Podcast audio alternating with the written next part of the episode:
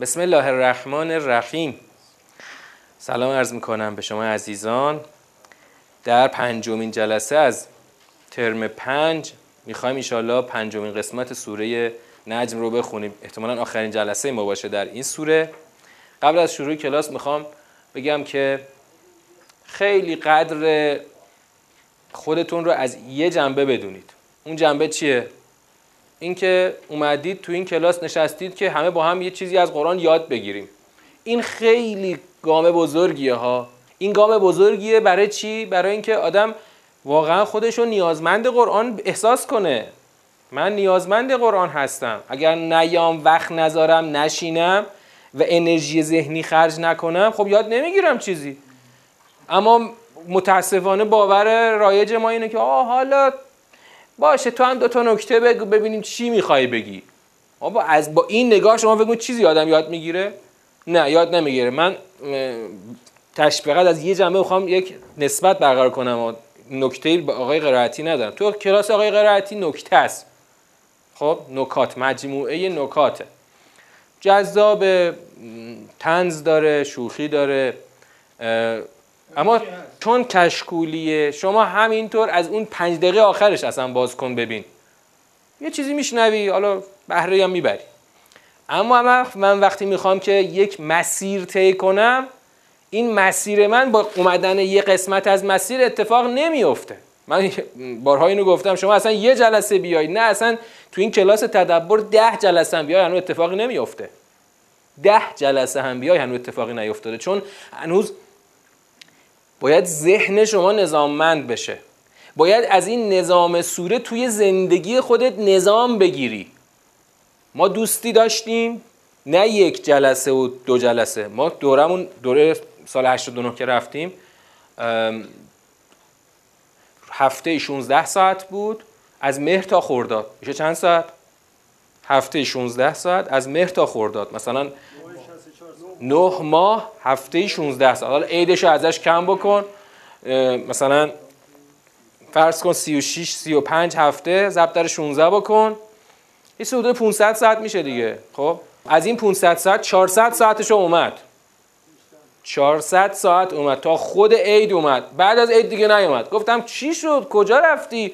گفت کار دارم. خداحافظ شما. خیلی فعال بود تو فضای مجازی. الانم بعد از 10 12 سال که می‌بینم رئیس یه بنیادی که سازمان تبلیغات راه انداخته برای حوزه کشوری کار می‌کنن. حالا انشالله اجرش و خدمتش معجوره اما از فضای تدبر کلا رفت. بعد از ده دوازده سالم نشستم با چند کلمه صحبت کردم مطلقا ذهنش از تدبر پاک بود. پاک پاک مثل اونو که میگن پاک پاک. بعد خودشم گفت من یعنی من تو کارش هم دیدم از تدبر قرآن استفاده نمی‌کنه یعنی از خود قرآن استفاده نمی‌کنه. بهشم گفتم گفتم ببین دوست من هم اسم خودم بود اسمش مصطفی است گفتم ببین آقا مصطفی بدون قرآن کاری می‌کنید. ولی کارهای معمولی می‌کنید. اتفاق بزرگی نمیفته اتفاق خاصی نمیفته همینی که هستیم هستیم. همینی که هستیم تداوم پیدا می‌کنه. اتفاقی که باید بیفته نمیفته اون انقلاب شکل نمی‌گیره. ما خوبیم دیگه. همینطور که خوبیم هستیم و هستیم و خواهیم بود. قرار نیست که ما تکونی بخوریم. آره. و بر همین میگم همین که شما احساس نیاز می‌کنید که از قرآن بدانید یه گام بزرگه. یعنی همون در واقع بدانم که نمی‌دانم. آن کس که بداند که نداند بالاخره در یه مرحله جلوتره که در جهل بسیطه. می‌دونم که نمی‌دونم. آقا من از قرآن هیچی نمی‌دونم. برم بدونم. اما من وقتی حتی احساس نیاز نمی‌کنم خب هیچ وقت نمیرم. آقا بیکارید. شما اومدید مثلا چی بشنوید؟ این مثلا سوره نجم. مگه می‌خواد چی بگه مثلا؟ اما وقتی میری تو بهرش می‌بینی که بابا اگه من اینو ندونم حتما یه پای دین من لنگ می‌زنه.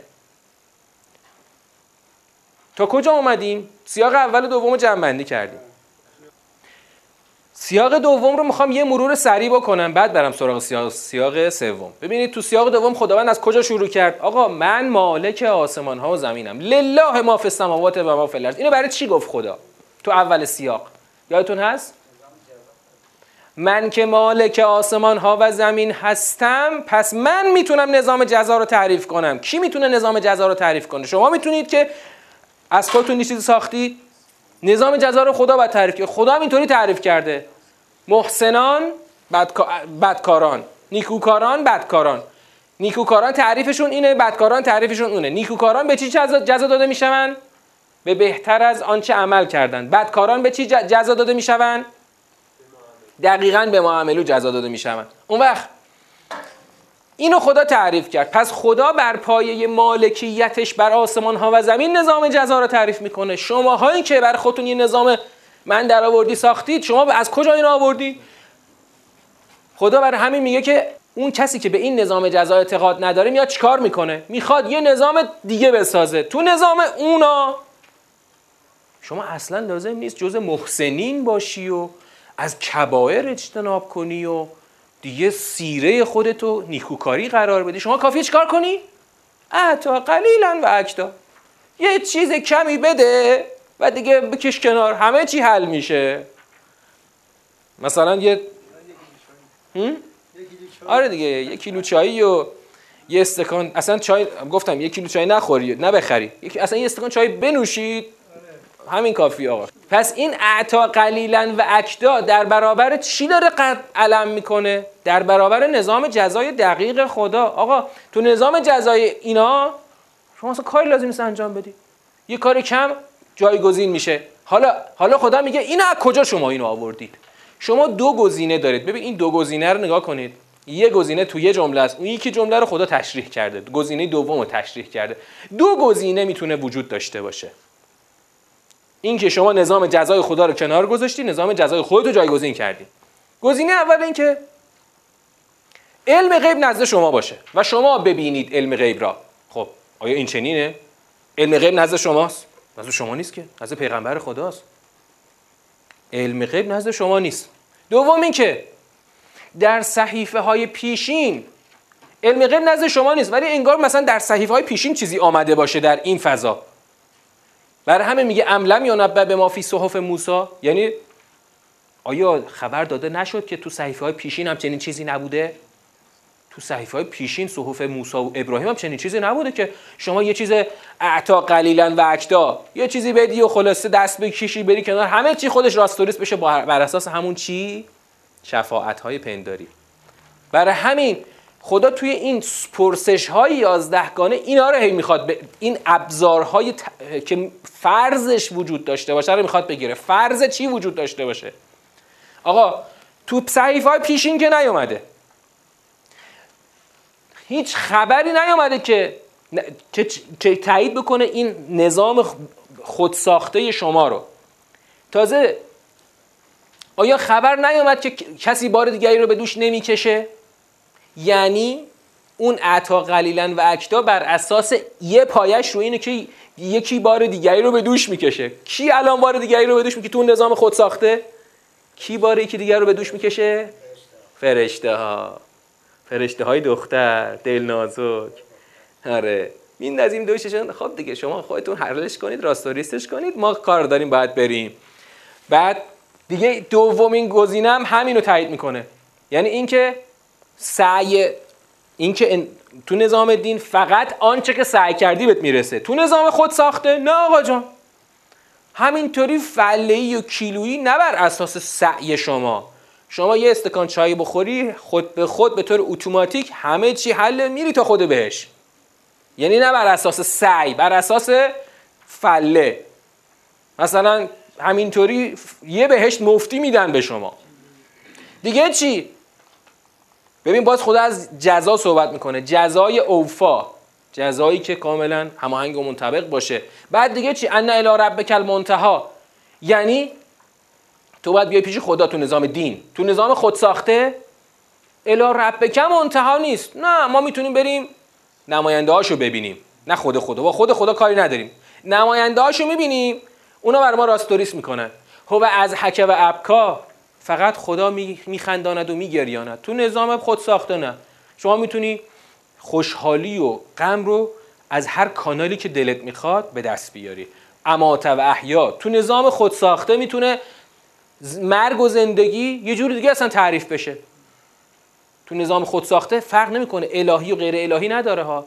نظام خود ساخته مدل الهی نظام خود ساخته مدل غیر الهی. تو نظام مثلا غیر الهی در مورد مرگ و حیات. شنیدین توی مثلا این یه میلیارد آدم الان رو کره زمین باورشون تو این زمینه چیه؟ بیش از یه میلیارد. یه میلیاردش فقط تو هنده. میلیاردها انسان رو کره زمین در مورد مرگ و حیات میگن. حیات یک انسانی که الان هست این تناسخه. قبلا یه آدمی بوده مرده بعد این روح اون اومده تو این. خدا یا اسمی از خدا نمی‌برن. تو بودیسم اسمی از خدا برده نمیشه. اصلا اعتقادی به خدا تو این دین نیست. یه دین کاملا بشریه. چند تا مستند ببینید. یه خود با زندگی این آشنا. حالا مستند نه فیلم ببینید. فیلم چون شاید برای خیلی جذابتر باشه. فیلم هفت سال در تبت. این فیلم رو ببینید. بعد ببینید که یعنی قشنگ فیلمساز خوب تونسته. نظام اون بودیسم و با محوریت دالایلاما. که رهبرشون هست و خوب تونسته به تصویر بکشه. فضای فیلم مال جنگ جهانی دومه. دو, دو تا اروپایی میرن مثلا هفت سال در تبت میمونن با اینا زندگی می‌کنن ازدواج می‌کنن. خلاصه در این مسیر زندگی این دوتا آدم مثلا اتریشی تمام آداب و رسوم بودیسم و اینا رو خوب نشون میده. حالا یا مستند ببینید که حالا خواستید بازم معرفی می‌کنم. پس تو نظام الهی مرگ و حیات دست خداست. بعد دیگه همینطور بیا باز در واقع باز خلقت انسان بعد اصلا ببین در نظام غیر الهی چون اصلا خدا وجود نداره مرگ و حیات اصلا منشأ خاصی که نداره. فقط میاد برای اینکه بتونه بالاخره پیدایش انسان رو یه توجیهی درست بکنه قائل به تناسخ میشه. بعد حالا که مثلا می‌دونید رهبرشون رو چجوری انتخاب می‌کنن؟ رهبرشون رو چجوری انتخاب می‌کنن الان این مثلا این دالای لاما که الان زنده است 80 خورده سالشه چجوری انتخاب شده؟ از روز اول تولد یکی مرده بچه ای که مصادفه با مرگ اون قبلیه. این به دنیا آمده این میشه دالای لاما اینو همینطور از بچگی تو اون فیلم هم اینو قشنگ نشون میده. از بچگی مثل یه شاه بزرگش می‌کنن و بچه بدون اینکه خودش از چیزی خبر داشته باشه همینطور شاه به دنیا آمده دیگه. و هست تا بمیره. دالای لاما عنوان عام رهبرشونه. عنوان عامشونه. اما الان همینی که الان زنده است 80 خورده سالشه که همین توی کشتار مسلمان هم دخیل بوده. به قول خودشون خیلی صلح طلبن. ولی وقتی که بخوان با مسلمان به جنگن کاملا خونریز آدم کش ولی یک نظام خیلی مسخره ای داره. الان این که بمیره یک کودک که تازه متولد شده رو می‌کنن دالای لاما. از روز اول تولد. خیلی مسخره است. اینقدر پوچه.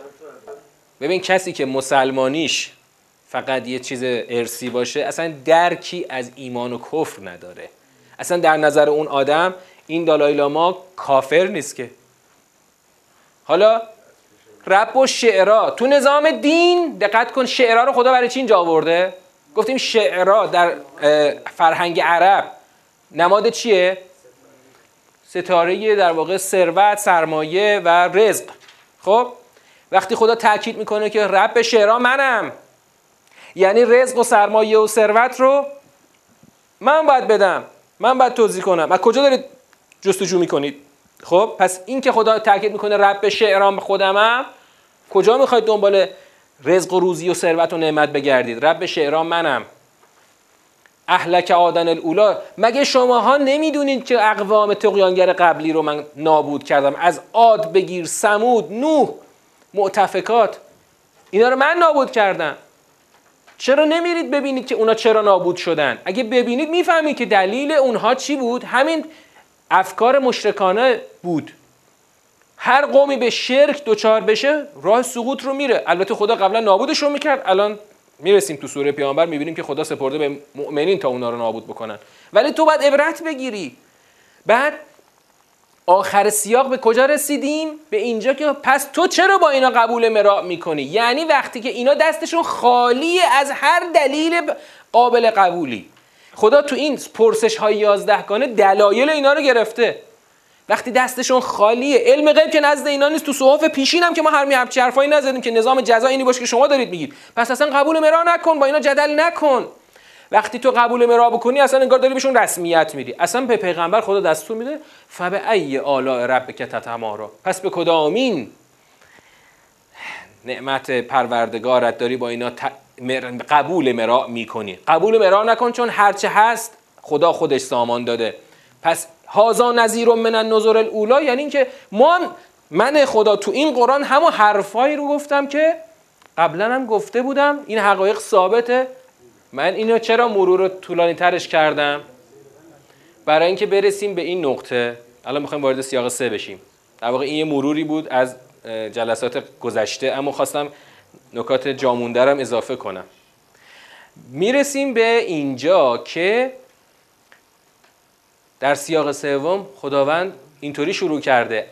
فتل آزفه لیس لها من دون الله کاشفه آن نزدیک شونده نزدیک شد. چرا خدا یه دفعه کلام رو اینجا تغییر میده آهنگ کلام رو؟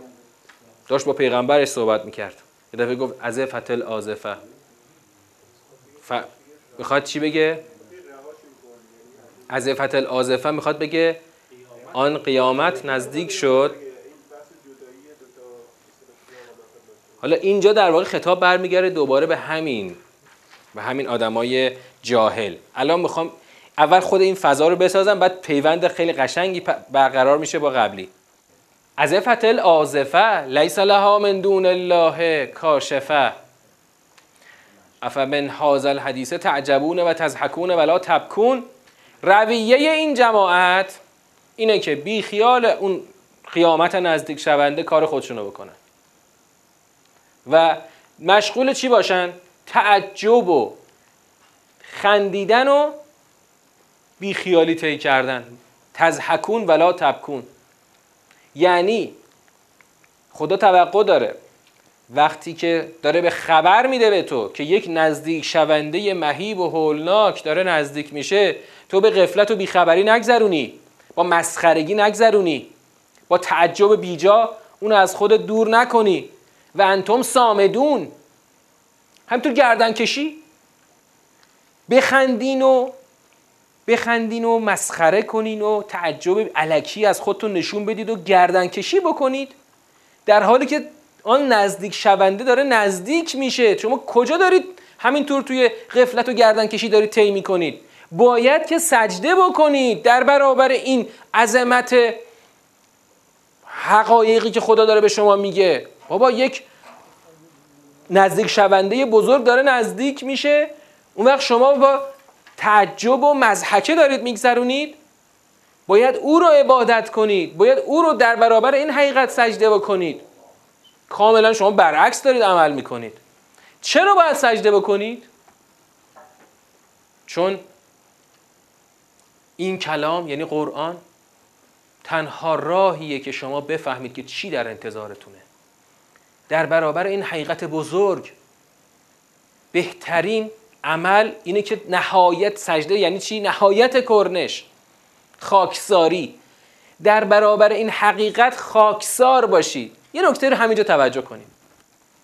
اگر ما از این کلام از این کلام روحش رو قشنگ نگیریم سیرش رو نگیریم. نفهمیم که خدا ما رو از کجا به کجا آورد. من باید می‌دونم حس خاکساری در انسان شکل بگیره. کی اون حس شکل می‌گیره؟ مثلا شما فکر کن یه آدم رو اصلا تصور کن. کی در برابرش احساس خاکساری به دست میده؟ وقتی که کامل بشناسیش. بفهمی این چقدر بزرگه چقدر مثلا مردانگی داره چقدر تکه مثلا چقدر دوست داشتنیه. این اتفاق بیفته شما در برابرش دوست داری حتی پاشو ببوسی. به پاش بیفتی پاشو ببوسی. اما اگه مثلا مثلا یه شاهی داره رد میشه. من یه صحنه رو دیدم یادم تو این صحنه عبور شاه یکی از این کشورهای عربی بود. مثلا دو طرف خیابون جمعیتی رو به خط کرده بودن. که برای این شاه ابراز علاقه و محبت بکنن. بعد خب شما وقتی صحنه رو می‌بینیم میگی اه چقدر شاه محبوبی خب همه می‌دونیم که شاههای مخصوصا این شاههای عربی واقعا محبوبیتی ندارن. اینا همه به خط میشن. اما مثلا رهبر خودمون یا بر... مثلا برو زمانی که امام از دنیا رفت. چرا بزرگترین تشییع جنازه شد؟ چون همه یک دلبستگی واقعی به امام داشتن مردمی که امام رو با گوشت و پوستشون لمس کرده بودن. حالا این درک یک انسان خیلی راحت تره. چرا؟ مثلا یک انسان بزرگی مثل امام یا شهدا درکشون خیلی راحته. چرا؟ چون اول ملموسه.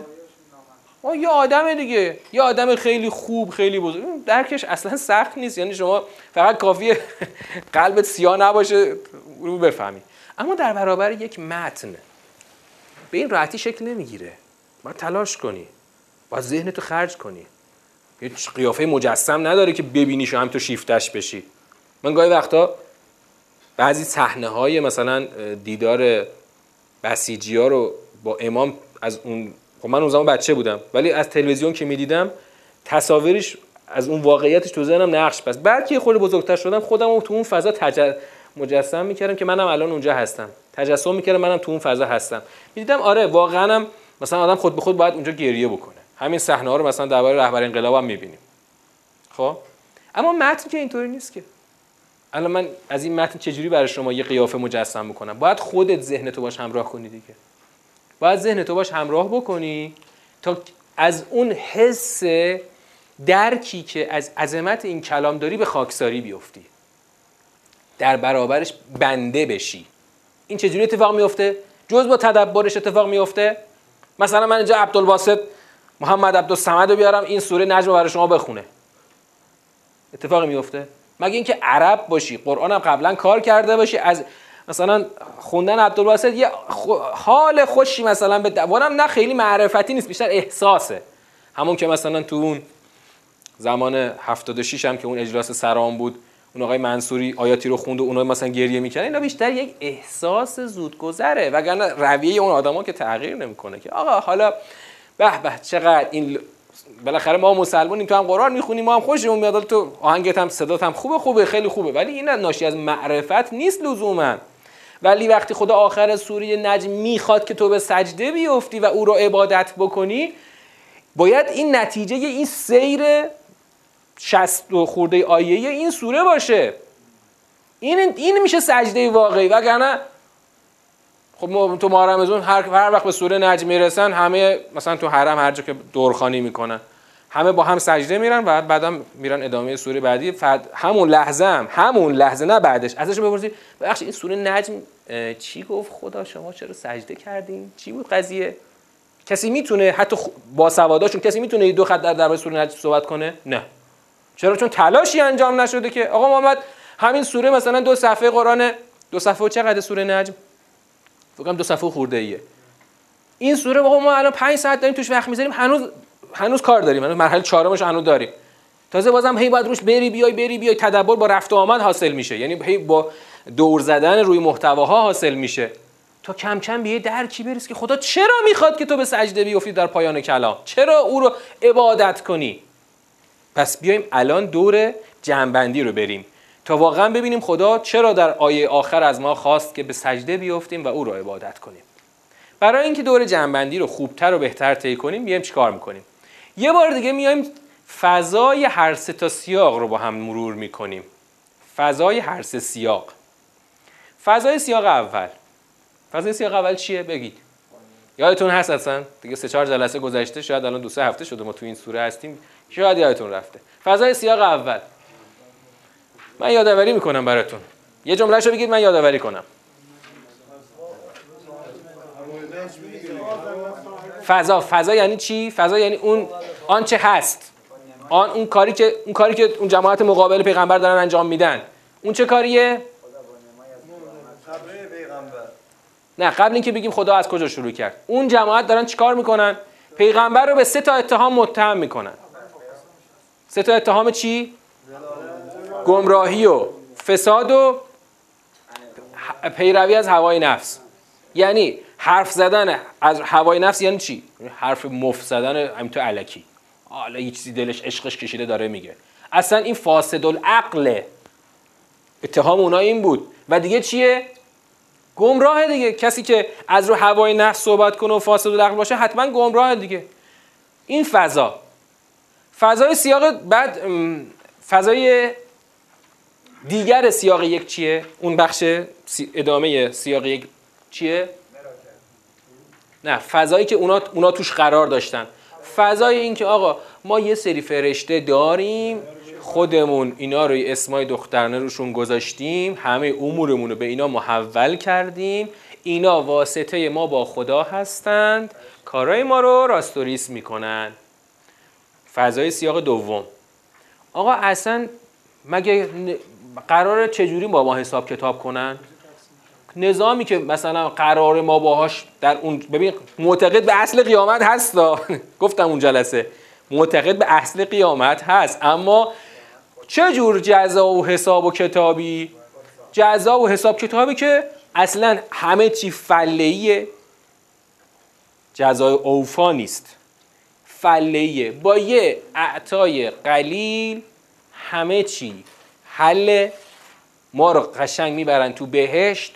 هیچی هم لازم نیست شما از قبل مثلا انجام داده باشی تلاشی کرده باشی. بری ببینی خدا قبلا چجوری با اقوام دیگه برخورد کرده. اصلا خدا چجوری آدم ها رو به وجود آورده؟ اصلا چجوری خودش قرار این نظام رو برپا کنه؟ این رو نمی‌خواد. پس توی فض... و آخرین قسمت فضای سیاق دوم چی بود؟ همون فب ای آلاء رب که تتمارا. حال که اینطوریه. فضاش اینه که ما میریم با این پیغمبری که داره می‌خواد هی به ما بگه غلطه اشتباه. میرید ما میریم باشه چک و می‌زنیم که چی داری میگی؟ کی گفته؟ اصلا ما قبول نداریم. این وحی چیه؟ هی میگی من وحی بهم میشه وحی بهم میشه. ما اصلا قبول نداریم به تو وحی بشه. این من اصلا قبول نداریم تو با خدا در ارتباط باشی. حرفایی از رو هوای نفس خود داری به ما میگی. و فضای سیاق سوم چیه؟ تعجبای علکی خندیدن و مسخرگی گردن کشی. تعجبون تزحکون لا تبکن سامدون انتم سامدون سامدون یعنی گردنکش و دقیانگر. فضای سیاق سوم شد این. یعنی دقیقا این فضای سیاق سوم نتیجه یک و دوه ها.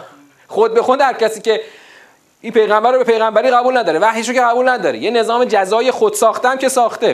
فرشته هم پیش خدا نگه داشته که کاراشو براش راستوریس بکنن. خب معلومه که این آدم میگه آقا حسابی که در کار نیست فقط خوش باش. بی خیال همه عالم و فقط مشغول بگو بخند تا آخر عمر. گردن کشی و مسخره بازی و تعجبای علکی و مسخره کردن کی؟ مسخره کردن پیغمبری که می‌خواد بگه آقا این کار این روش شما غلطه. پس این فضا بود. فضا ببین خود فضا هم انگار به دنبال هم ساخته میشه. اما حل خدا چیه؟ با پیغمبر من دارید. چکوچونه علکی می‌زنید و او رو متهم می‌کنید. سیاق دوم تصور یک نظام جزای کاملا فلهی و خود ساخته که با یک دادن و کار کم همه چی حل میشه و آدما خیلی راحت وارد بهش میشن. نه نه تعجبی است. در واقع ظاهری. تعجبی است که دارن از خودشون وانمود می‌کنن. واقعا؟ اینطوریه. مثلا اونجا مرو از ماست می‌کشن. وای وای ترسیدن اینطوری. این تعجب این شکلی. همین تو زندگی خودمون چقدر از این حرفا مثلا می‌بینیم تعجبی که با تمسخر همراه شده دیگه. تعجبونه و تزحکونه ولا تبکون. یعنی تو الان میگه من بعد تو تو درگاه خدا بشینم زار بزنم؟ بابا خدا ارحم الراحمین زار نمی‌خواد بزنی که. دقیقا نتیجه ارحم الراحمینی به این معنا؟ آره آره دیگه. قیامت هست اما ارحم الراحمین برو همه چی حله. ما هم که اون عطای قلیلمون که کردیم دیگه همه چی حله. پس خدا اول حالا وارد فاز سوره میشیم. نه نه واقعا تعجبی است بر ساخته بعد حالا می‌خوایم وارد مسیر سوره بشیم. خدا گفتش که والا ببینید ترجمه. نکنید یه نکته حالا با توجه به سوالی که میگید ترجمه باید با چی انتباق داشته باشه؟ با سیر کلام روند کلام آره. ترجمه باید با سیر و روند کلام همخانی داشته باشه. در قرآن خیلی کلمات ممکنه که دوتا معنا داشته باشن. یا مشترک لفظیه یا مثلا اصلا این کلمه یه معنای لغوی داره یه اصطلاحی مثل کلمه کفار کافر. باید سیر کلام ببینیم. سیر کلام با چی؟ نه تعجب در برابر پیغمبری است که دارن باهاش چک و های خودشونو می‌زنن. تعجب از کلام پیغمبری است که هی داره برای اینا از وحی خدا صحبت می‌کنه. تعجبی علکی که با ذهن و اینا همراهه. حالا با فاز درمانی یعنی فاز حلی سوره چجوری شروع میشه؟ پیغمبر منو متهم می‌کنید؟ اصلا اینطور نیست که پیغمبر بیام رو نمودار. اصلا اینطور نیست که این پیغمبر از روی هوای نفس صحبت بکنه. اصلا اینطور نیست که او فاسد باشه فاسد العقل یعنی یا گمراه باشه.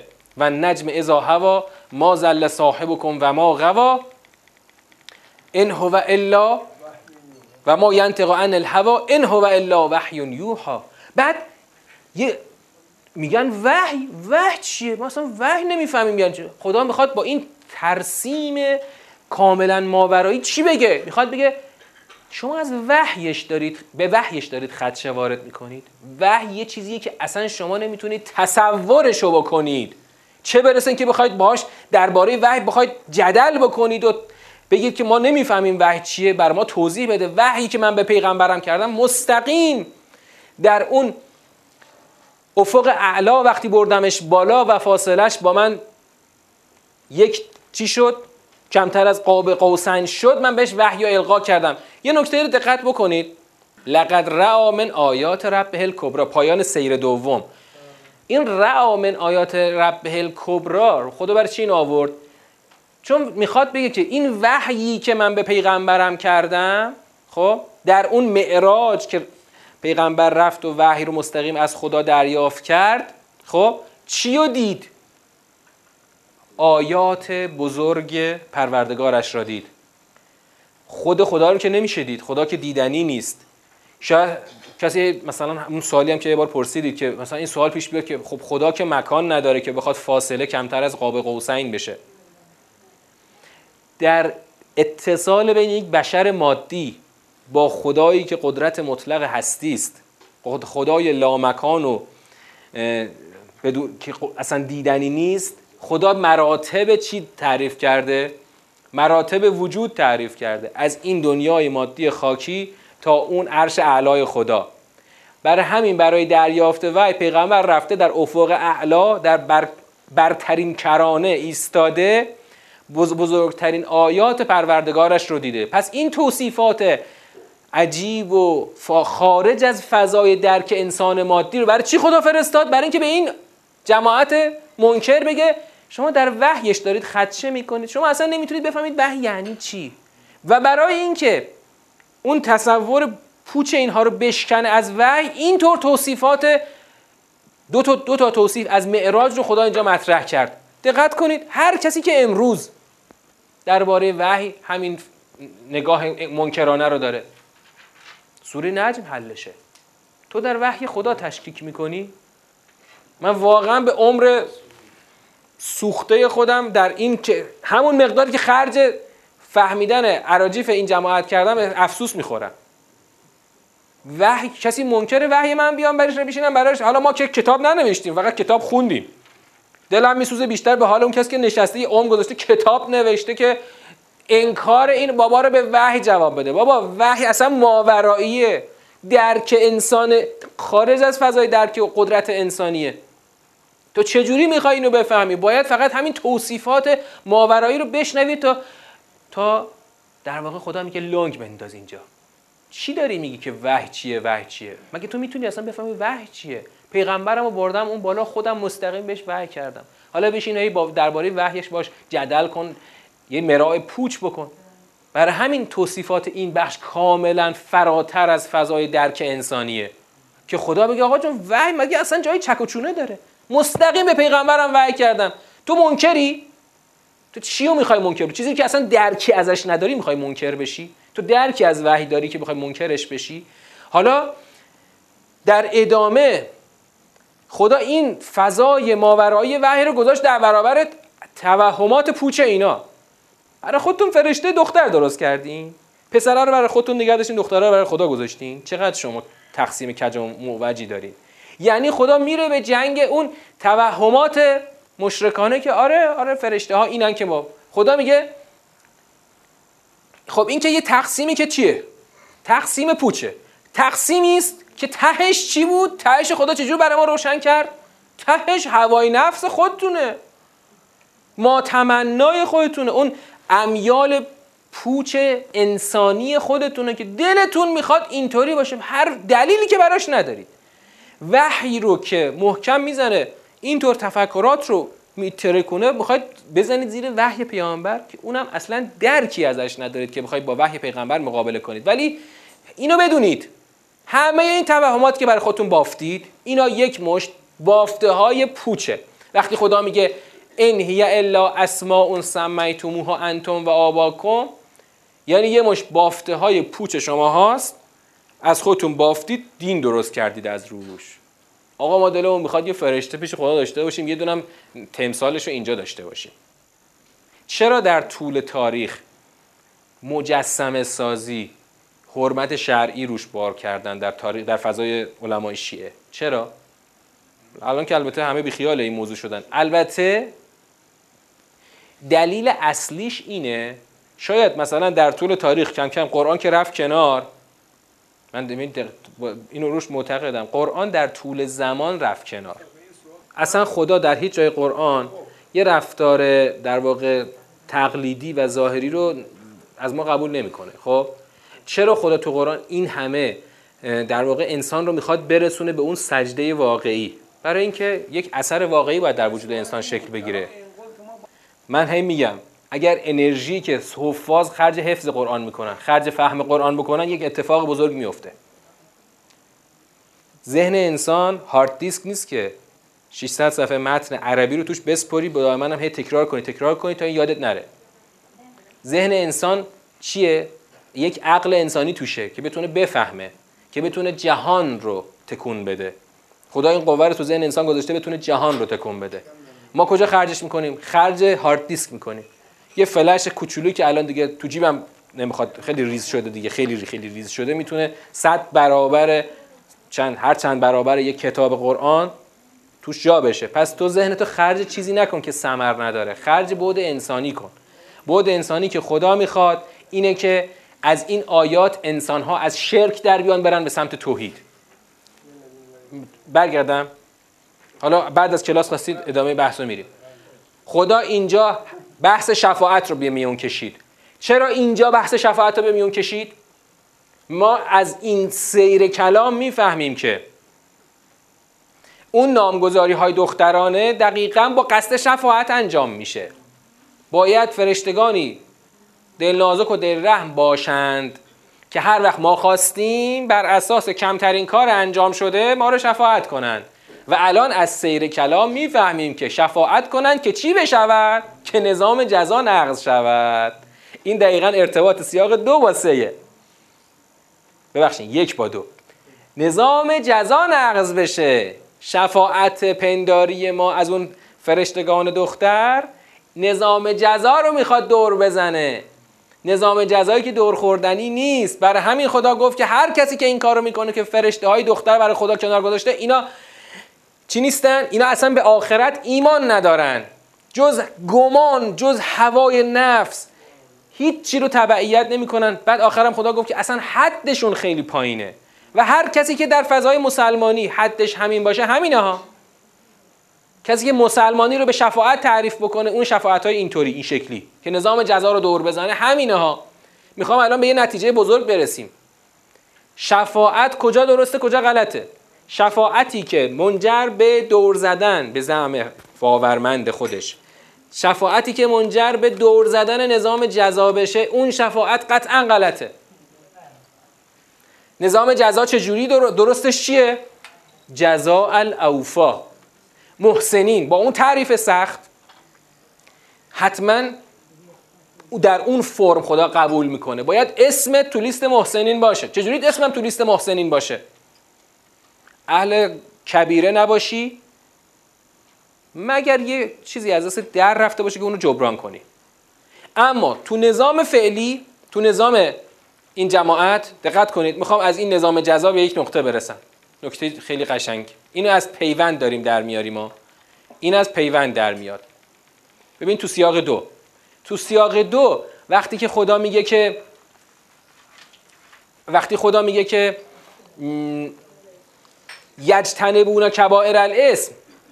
تو باور اینها شفاعت که همه چی رو حل می‌کنه اصلا شما اجتناب از کبائر لازم نداری کبائر و فواحش لازم نداری و اصلا سیره محسنانه لازم نیست. الان شما تو جامعه همین تو جامعه مذهبی نگاه کنید.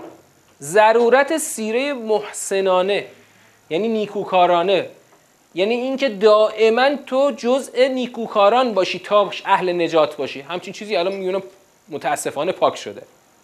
یعنی شما فقط همون که گفتم یه دهه محرم بیای خورده خودتو نشون بده آفتابی بکن یه زیر علم برو دوتا علم بلند کن و دوتا سینه بزن تمام شد رفت. لازم نیست سیره خودتو محس... نیکوکاری قرار بدی. مثلا دائما اجتناب. حواست باشه که یه وقت پول حرام تو زندگیت نیاد. حواست باشه که مرتکب کبیره ای نشی. حواست باشه که تو رفتارهای خود دچار خطاهای فاحش نشی. دائما دائما. یعنی خدا فقط وقتی قبول می‌کنه که مراقبتی دائمی که تو به تو بگن به تو بگن یک مؤمن دائمی. نه مؤمن موقتی. مؤمن یه دهه‌ای. بریم جلو. پس تو سیرش خدا در سیر کلام این شفاعت ها رو خدا باطل می‌کنه. خط بطلان می‌کشه. شفاعت هایی که بر اساس اسمگذاری دخترانه درست کردید هیچی پشتش نیست. این جز هوای نفس پشتش نیست. هر کسی که شفاعت رو اینطوری تعریف کنه فقط و فقط هوای نفسه. چرا؟ چون می‌خواد در یک نظام کاملا فلهی و کیلویی با یک کار کم صاف بره تو بهش میگم طرف تو اربعین می‌بینی؟ اربعین اومده یه چند روزی اونجا گشته و خورده. از این از این موکب تو اون موکب گشته و خورده. واقعا الان منتظر ببرنش تو بهش. خدا داره دقیقا تصور نجات فلهی رو می‌زنه. تصور نجات فلهی آقا نجات فقط در چه صورتی ممکنه؟ در صورتی که اسمت تو لیست محسنین باشه. اونم با این شرایط سخت. پیوسته اهل انفاق باشی. انفاقی که تو رو دل تو از تعلقات دنیا بکنه. نه یه اعتا قلیلا و اکدا باشی. آقای حاجی فلانی دمشون گرم. پول برنج این دهه رو دادن. انشالله که خدا بله ازشون قبول کنه قرار برن تو بهش دیگه. اینو قرار برن تو بهش خودمون تو دلمون داریم براش میگیم. بابا آقای حاج فلانی بعد می‌بینی اون آقای حاج فلانی که مثلا پول برنج ده رو داده. این پول برنج پیش ثروتش برفرض که اصلا از راه حلال باشه ها. این پول برنج پیش ثروتش هیچی نیست. هیچی نیست. مثلا طرف کوهی از ثروت ساخته آره پول برنج ده هم ایشون دادن کاری کرده اتفاق اتفاق بزرگی افتاده. یا کنید جواب اینه. آقا شما تو این نظام کجای کاری؟ تعریف شما تو این نظام چیه؟ مثلا توی مدرسه یکی شاگرد زرنگه یکی شاگرد تنبله.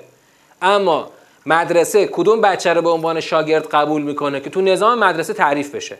مثل بچه آدم صبح بیاد بره سر کلاسش زور بره خونهش بره خونه تکالیفش انجام بده. ممکنه یکی ضعیف یکی قویه. اما تو نظامه. تو نظام باید تعریف بشه. اگه توی همین نظام کسی بخواد نظام مدرسه رو به هم بزنه اونو اخراجش می‌کنن. خدا می‌خواد الان اینا رو اخراج کنه از نظام. چرا؟ چون نظام رو دارن برهم می‌زنن. الان کار به وسعشون نداریم. آقا ضعیفه قویه هر چی هست. تو این چارچوب باید جا بشه. آقا مثلا یکی وسعش اینه که رهبر یک نظام میشه میشه امام. یکی وسعش اینه که مثلا میره تو جبهه مثلا آبدار میره تو تدارکات تو آشپزخونه فقط کمک می‌کنه. این آقای خاطرات چیز خوندید؟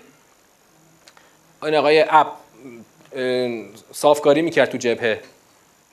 این آقای عباس چی خب؟ این آقا میگه که من اصلا تو حال هوای شهادت نبودم. من صافکاری بلد بودم. رفتم جبهه صافکاری کردم. اگر دقیقا تو اون چارچوب باشه خدا از اون صافکاریش رو قبول می‌کنه این می‌تونه اهل نجات باشه. قرار نیست رهبر باشه اصلا فرمانده نمی‌تونه باشه. اون رفت صافکاری می‌کنه چکش می‌زنه. اما به خاطر خدا رفته صافکاری کرده. پس وسع آدما فرق می‌کنه اما تو چارچوب. تو چارچوب. چارچوب چیه؟ یجتنبون کبار اسم ول فواحش الا لمم ان ربک واسع المغفره این چارچوب. یعنی سیره باید محسنانه باشه. سیره نیکوکارانه باشه.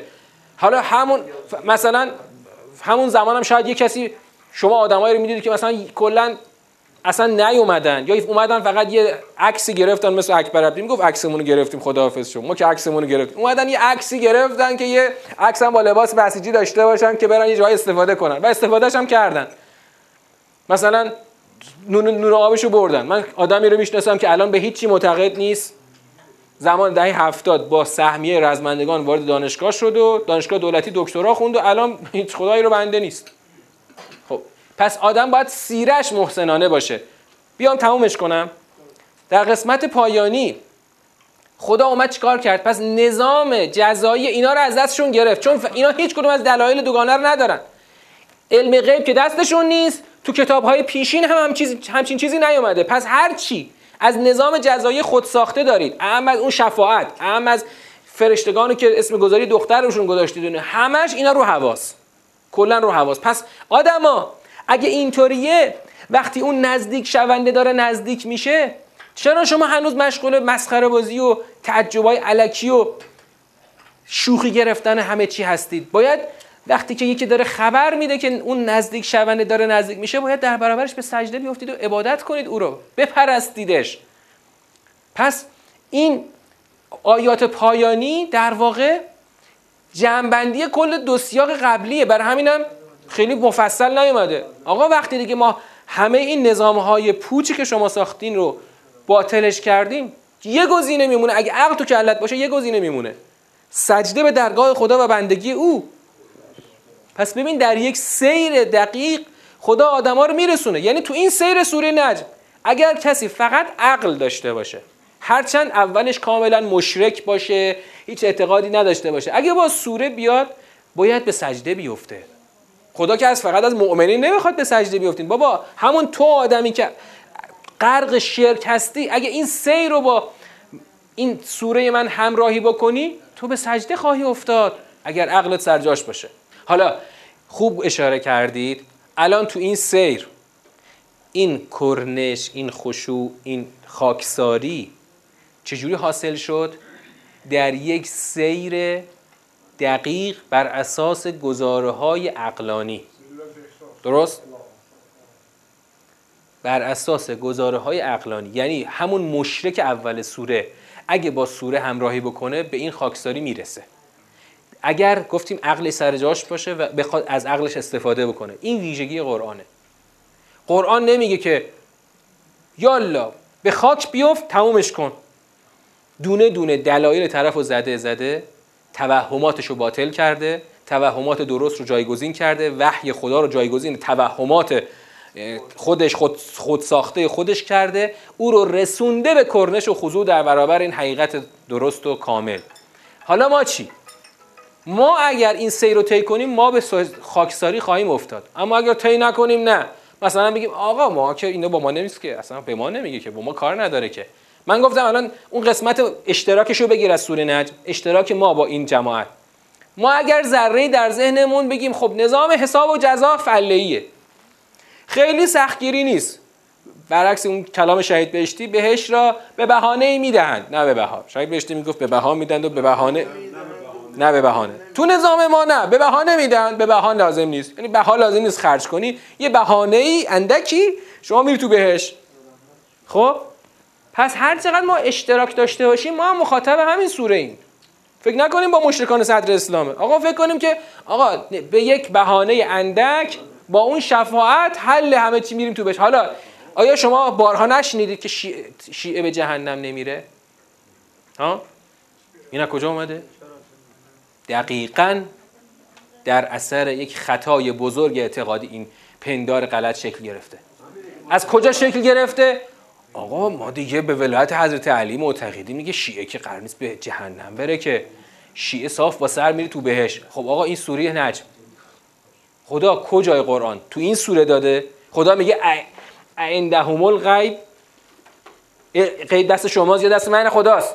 آقا من خدا میگم تو این چارچوب فقط شما رو می‌برم تو بهش محسن باشی در طول عمر. این کارهای سخت رو انجام بدی. با دقت. خب حالا دقیقا شرطش همینه.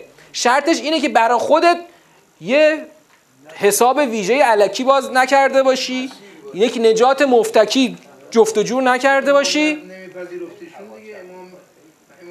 بله. حالا ما واقعا الان اینطور نیستیم الان.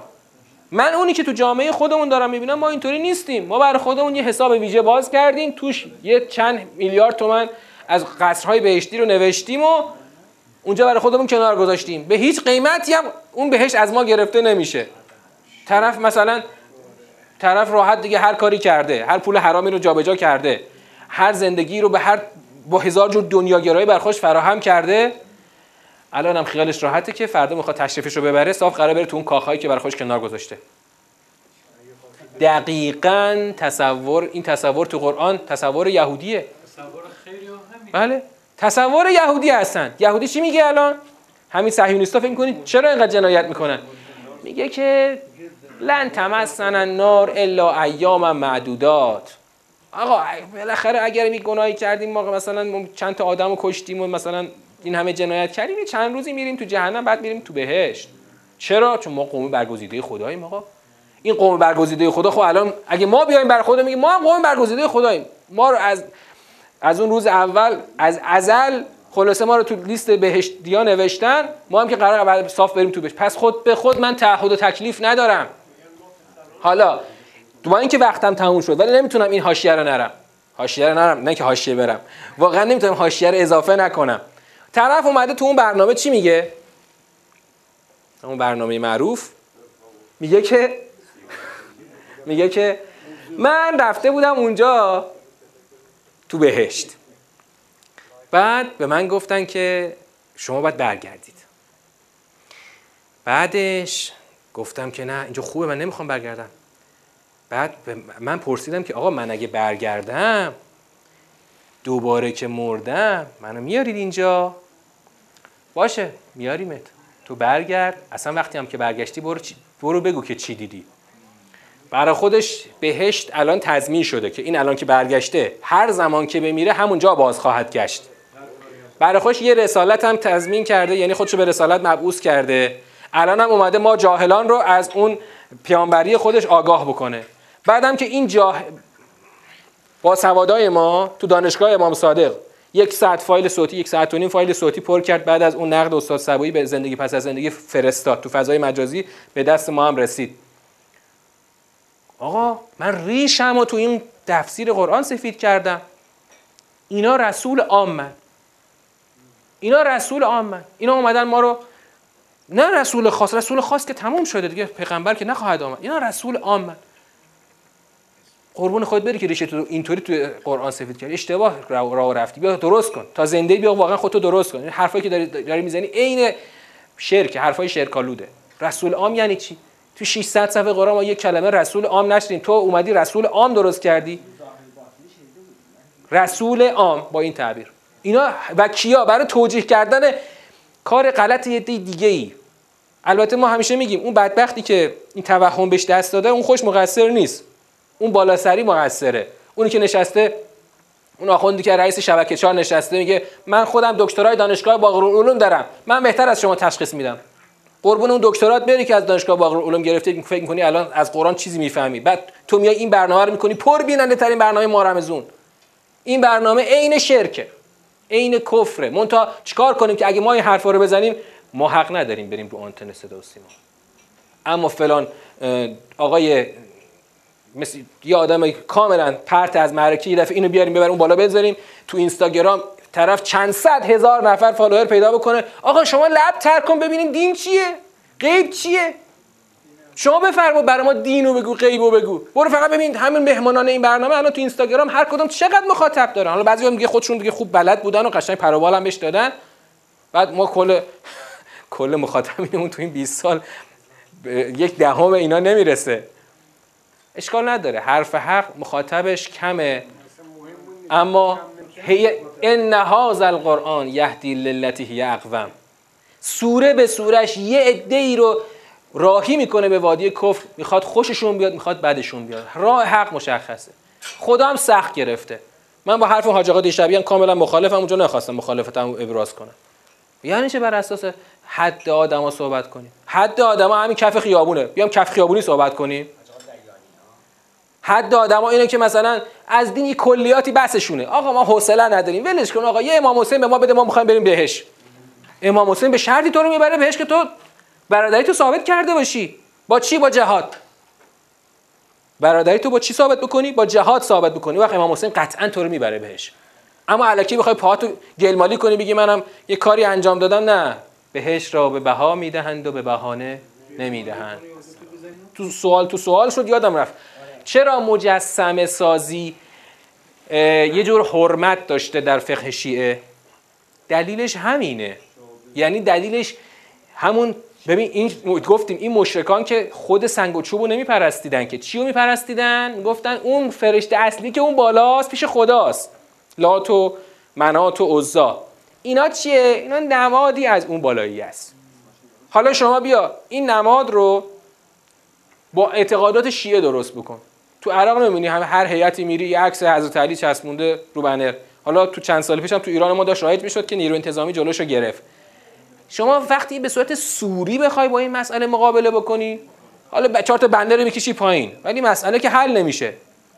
مسئله حل نمیشه. مسئله آخرش هم یه تجسم دیگری پیدا می‌کنه. مثلا تجسمش میشه چی؟ این علم کتر. او این منو می‌خواد ببره بهش. این علم سنگینایی که طرف بلند می‌کنه برای چی بلند می‌کنه اینو؟ یا برای آقای جوادی آمانی تو بحثشون گفتن که گفت که یه اسم خاصی آقای جوادی گذاشته بود روی این بحثات. گفت آهن سرد. گفت این آهن سرد چی آخه؟ چه خاصیتی داره؟ مونتا جوری رفته تو فرنگ تشیع جوش خورده. شما برو بگو آقا این آهن سرد رو بلند نکنید. این آهن سرد که کمراتون و ستون فقراتتون رو می‌خواد بشکنه این هیچ شما رو بهش نمی‌بره به خدا. بعد این نمی‌دونم اجده ها و کفتر و اینا خود چیه این آخه توش؟ من نمی‌دونم این اجده ها کجا آمده اجده ها که تو فرنگ چینی بوده چرا تو فرنگ شیعه اومده؟ خب ساخته شده. الانم تبل ساز و یا اصلا طرف همین تبالی که تبل می‌زنه واقعا خودشو اهل نجات می‌دونه با تبل زدن دیگه. برید خیابون کنار کاخ گلستان تو تهران. کنار کاخ گلستان راسته تبل فروشا. تبل به قطر 4 متر. حالا 4 3 متر. دقیقا به قطر این دیوار تبل می‌سازه. چرا؟ قدیم ما انقدی میساختیم میخریدن. حالا اینقدر بسازیم می‌خرن. هرچی بزرگتر جیب ما پولتر ما که می‌سازیم اونا هم می‌خرن. لذا بسازیم اونا هم بخرن. و السلام علیکم و رحمت الله و برکاته.